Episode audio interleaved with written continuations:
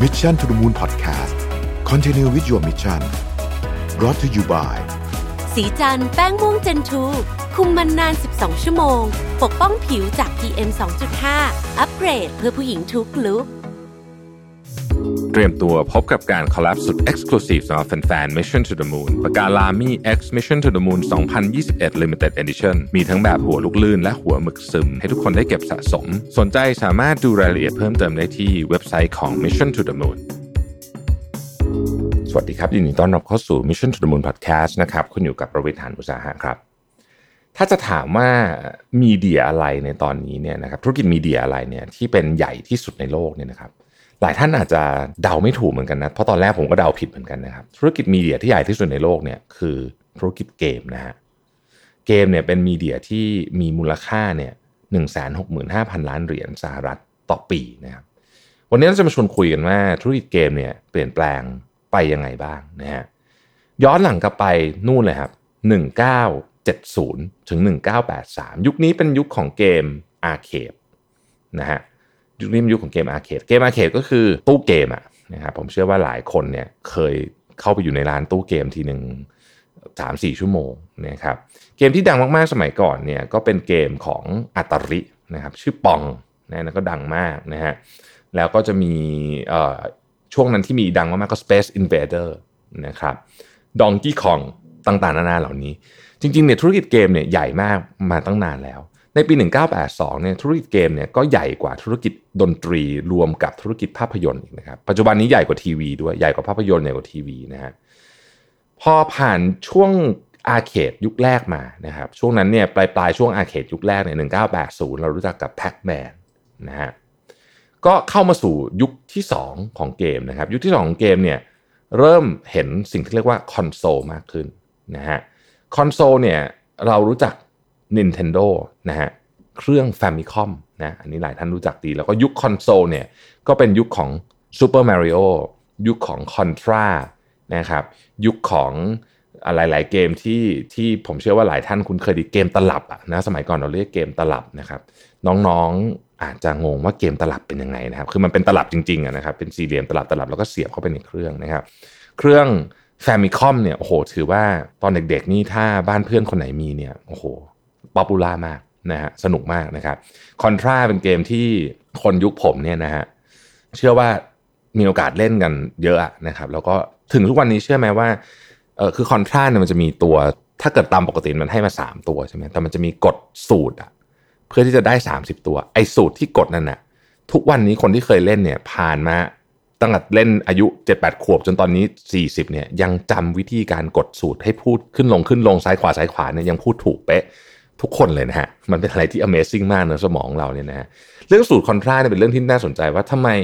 วิธีการกดอันนั้นเนี่ยมันถึงยังอยู่ในหัวของของคนยุคนั้นเนี่ยมาจนถึงทุกวันนี้นะครับกดเสร็จแล้วได้ 30 ตัวนะฮะก็เป็นยุคของคอนโซลซึ่งยุคนั้นเนี่ยบริษัทที่กระโดดขึ้นมาเลยเนี่ยก็คือ Nintendo นะครับ Nintendo ก็กระโดดขึ้นมาเป็นเป็นผู้นำด้านคอนโซลเลยทีเดียวนะครับเออหลังจากนั้นก็มีเกมบอย นะฮะเกมบอยก็ทำให้การเล่นเกมไม่จำเป็นจะต้องอยู่ที่บ้านอีกต่อไปนะครับแล้วก็มีอะไรต่างๆออกมามากมายเกมบอยก็มีเรื่องเล่าที่น่าสนใจที่บอกว่าเกมบอยเนี่ยมันเป็นเกมขาวดำเนาะซึ่งตอนนั้นเนี่ยพวกเรียกว่าคู่แข่งเป็นสีหมดแล้ว แต่ว่าเกมบอยเนี่ยฮิตสุดเพราะว่าพกง่ายเกมเยอะอะไรเงี้ยนะครับแล้วก็ความซับซ้อนคนก็ไม่ได้อยากได้มากตอนนั้นก็คือ ก็เลยทำให้เกมบอยพอปูล่ามากนะฮะโซนี่ นะฮะโซนี่ก็เข้ามาในตลาดของเออเกมเช่นกันนะครับโดยปล่อย PlayStation ในปี 1994นะครับแล้วก็ก็มาเป็น Play 2นะฮะ Play 2 นี่เป็นแผ่น DVD Play 3 เป็น Blu-ray จนปัจจุบันนี้ PlayStation 5 ออกแล้วนะครับต้องบอกว่าขายดีจนไม่รู้จะขายดียังไงนะฮะคือของหมดทั่วโลกเครื่องคิ้วนี่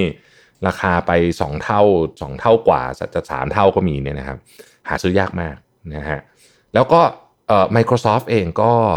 ก็ออกคอนโซลเกมเหมือนกันนะครับ ก็คือ Xbox นะฮะช่วงนี้ก็เป็นช่วงรุ่งเรืองของเกมคอนโซล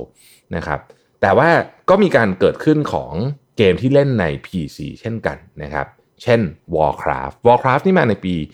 2004 นะครับ แล้วก็โอ้ popular มากคนเล่นเยอะมากนะฮะ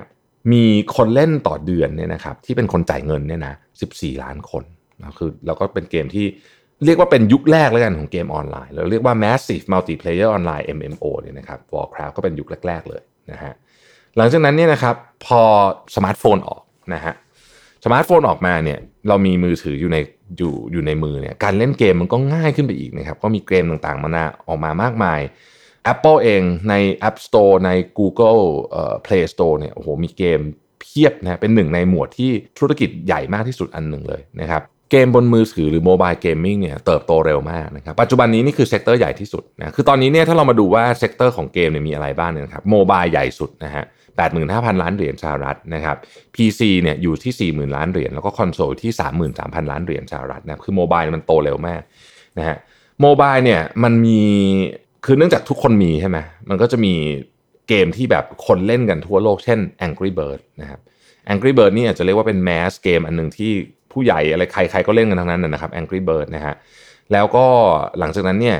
ช่วงยุคปี 2000 ถึง 2000 เนี่ย 2010 ถึง 2020 เนี่ยนะครับ บริษัทเทคโนโลยีเกือบทุกบริษัทบนโลกนี้ที่เป็นใหญ่ๆ Facebook Amazon Microsoft Tencent และอื่นๆ มากมายเนี่ย ก็กระโดดเข้ามาในธุรกิจเกมโดยการไปซื้อสตาร์ทอัพบ้างนะ เช่น Amazon ไปซื้อ Twitch อะไรอย่างเงี้ยนะฮะ Tencent ไปซื้อ Supercell อะไรพวกเนี้ย คือไปซื้อสตาร์ทอัพที่ทำเกมแล้วก็เอามาอยู่ในพอร์ต นะครับแต่ปรากฏการณ์ที่ต้องบอกว่าเป็นปรากฏการณ์ของของวงการเกมจริง ๆ เนี่ย ก็น่าจะเป็น Pokémon Go เนาะซึ่งมีแบบคือคนเล่นถึง 1,000 ล้านคนเนี่ยต้องบอกว่าเป็นเป็น adoption rate ที่รวดเร็วที่สุดอันหนึ่งเลยนะครับในประวัติศาสตร์โลกคือมีคนใช้งานถึง 1,000 ล้านคนเนี่ยเร็วที่สุดในประวัติศาสตร์โลกนะครับในช่วงนั้นเนี่ยโปเกมอนเนี่ยทำให้ ต้องบอกว่าสร้างความปั่นป่วนให้หลายที่เหมือนกันนะครับ เช่นมีคนไปจับโปเกมอนในวัดบ้างบนรถไฟฟ้าบ้างอออะไรอย่างเงี้ยนะครับ ถึงขั้นต้องมีป้ายว่าห้ามจับโปเกมอนอะไรอย่างเงี้ยนะครับหรือบางเกมเช่น Grand Theft Auto เนี่ยก็เป็นเกมที่ได้รับความนิยมมากเช่นเดียวกันนะครับถ้าเราย้อนกลับไปดูประวัติศาสตร์ของเกมที่เป็น part ที่เป็นคอนโซลบ้างแล้วกันนะเกมคอนโซลก็คือที่มีเครื่องเนี่ยนะครับ Nintendo ยังคงครองอันดับหนึ่งนะฮะเอ่อ Nintendo ปัจจุบันนี้ขายคอนโซลทั้งแบบ ที่เล่นที่บ้านแล้วก็แบบที่เป็นเครื่องที่ถือได้เนี่ยเครื่องถือออกจากบ้านได้เนี่ยขายไปแล้ว154ล้านเครื่องนะครับโซนี่ขายไป535ล้านเครื่องนะฮะ Microsoft 149ล้านเครื่องนะครับแล้วก็ Sega 81ล้านเครื่อง Atari 32ล้านเครื่องนะฮะ Atari นี่จริงๆเป็นเป็นคนเริ่มเลยนะ แต่ว่าก็ค่อยๆหายไปจากจากการที่อาจจะเปลี่ยนแปลงเร็วสู้คนอื่นไม่ทันนะครับปัจจุบันเกมฮอตฮอตมากๆที่สุดนี่ก็คงจะหนีไม่พ้นอย่าง Among Us นะซึ่งคนเล่นกันทั้งบ้านทั้งเมืองนะครับ ตัวเลขที่น่าสนใจก็คือว่ามีคนเล่นเกมทั้งหมดเนี่ยปัจจุบันนี้เกมเมอร์เนี่ยนะครับที่ที่เล่นเกมจะเล่นแบบซีเรียสไม่ซีเรียสต่างๆเนี่ย2,700 ล้านคนนะฮะเรามีนักดนตรีดีเจไปเปิดคอนเสิร์ตในเกมออนไลน์ใน Fortnite นะฮะมีคนดูเป็น 10 ล้านคนอะไรอย่างเงี้ยซึ่งมันเป็นมันเป็นอะไรที่เป็นปรากฏการณ์มากนะครับเกมออนไลน์ ไม่ว่าคุณจะออนไลน์ผ่าน PC หรือออนไลน์ผ่านมือถือก็ตามเนี่ย เออมันเป็นปรากฏการณ์มาก เพราะว่ามันทำให้มีช่องทางในการทำการตลาดใหม่ คือมันคือมีเดียฮะสมัยก่อนขายเกมก็คือขายเกมใช่ไหมแต่ตอนนี้เกมบางทีให้เล่นฟรีส่วนใหญ่ แล้วก็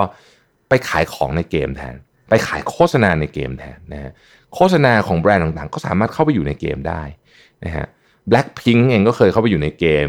อะไรต่างๆนั้นเราเนี่ยเข้าไปอยู่ในเกมเพราะฉะนั้นเราเห็นว่ามันจะมีการ cross กัน ของมีเดียต่างๆเนี่ยเยอะขึ้นเกมเป็นอันหนึ่งที่ไม่ได้ถูกพูดถึงเยอะแต่จริงๆแล้วใหญ่สุดนะครับดังนั้นทั้งการตลาดยุคใหม่เนี่ยก็ต้องทำความเข้าใจกับเรื่องพวกนี้ไว้พอสมควรแม้ว่าอาจจะไม่ได้เล่นเกม แต่ว่า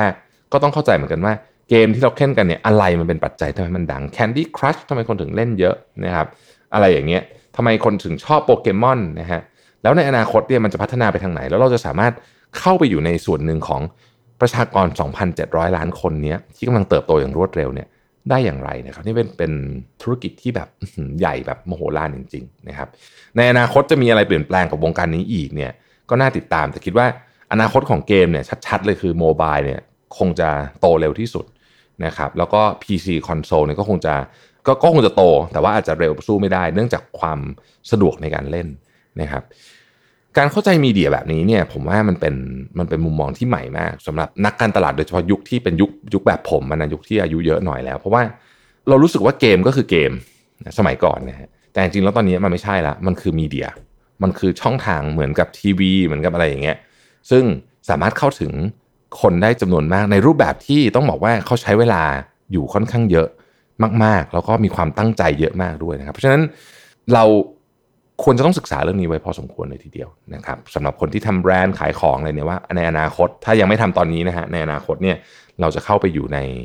ธุรกิจที่เติบโตเร็วมากที่สุดของโลกธุรกิจหนึ่งอย่างเกมได้อย่างไรบ้างนะครับ ขอบคุณที่ติดตาม Mission to the Moon นะครับ สวัสดีครับ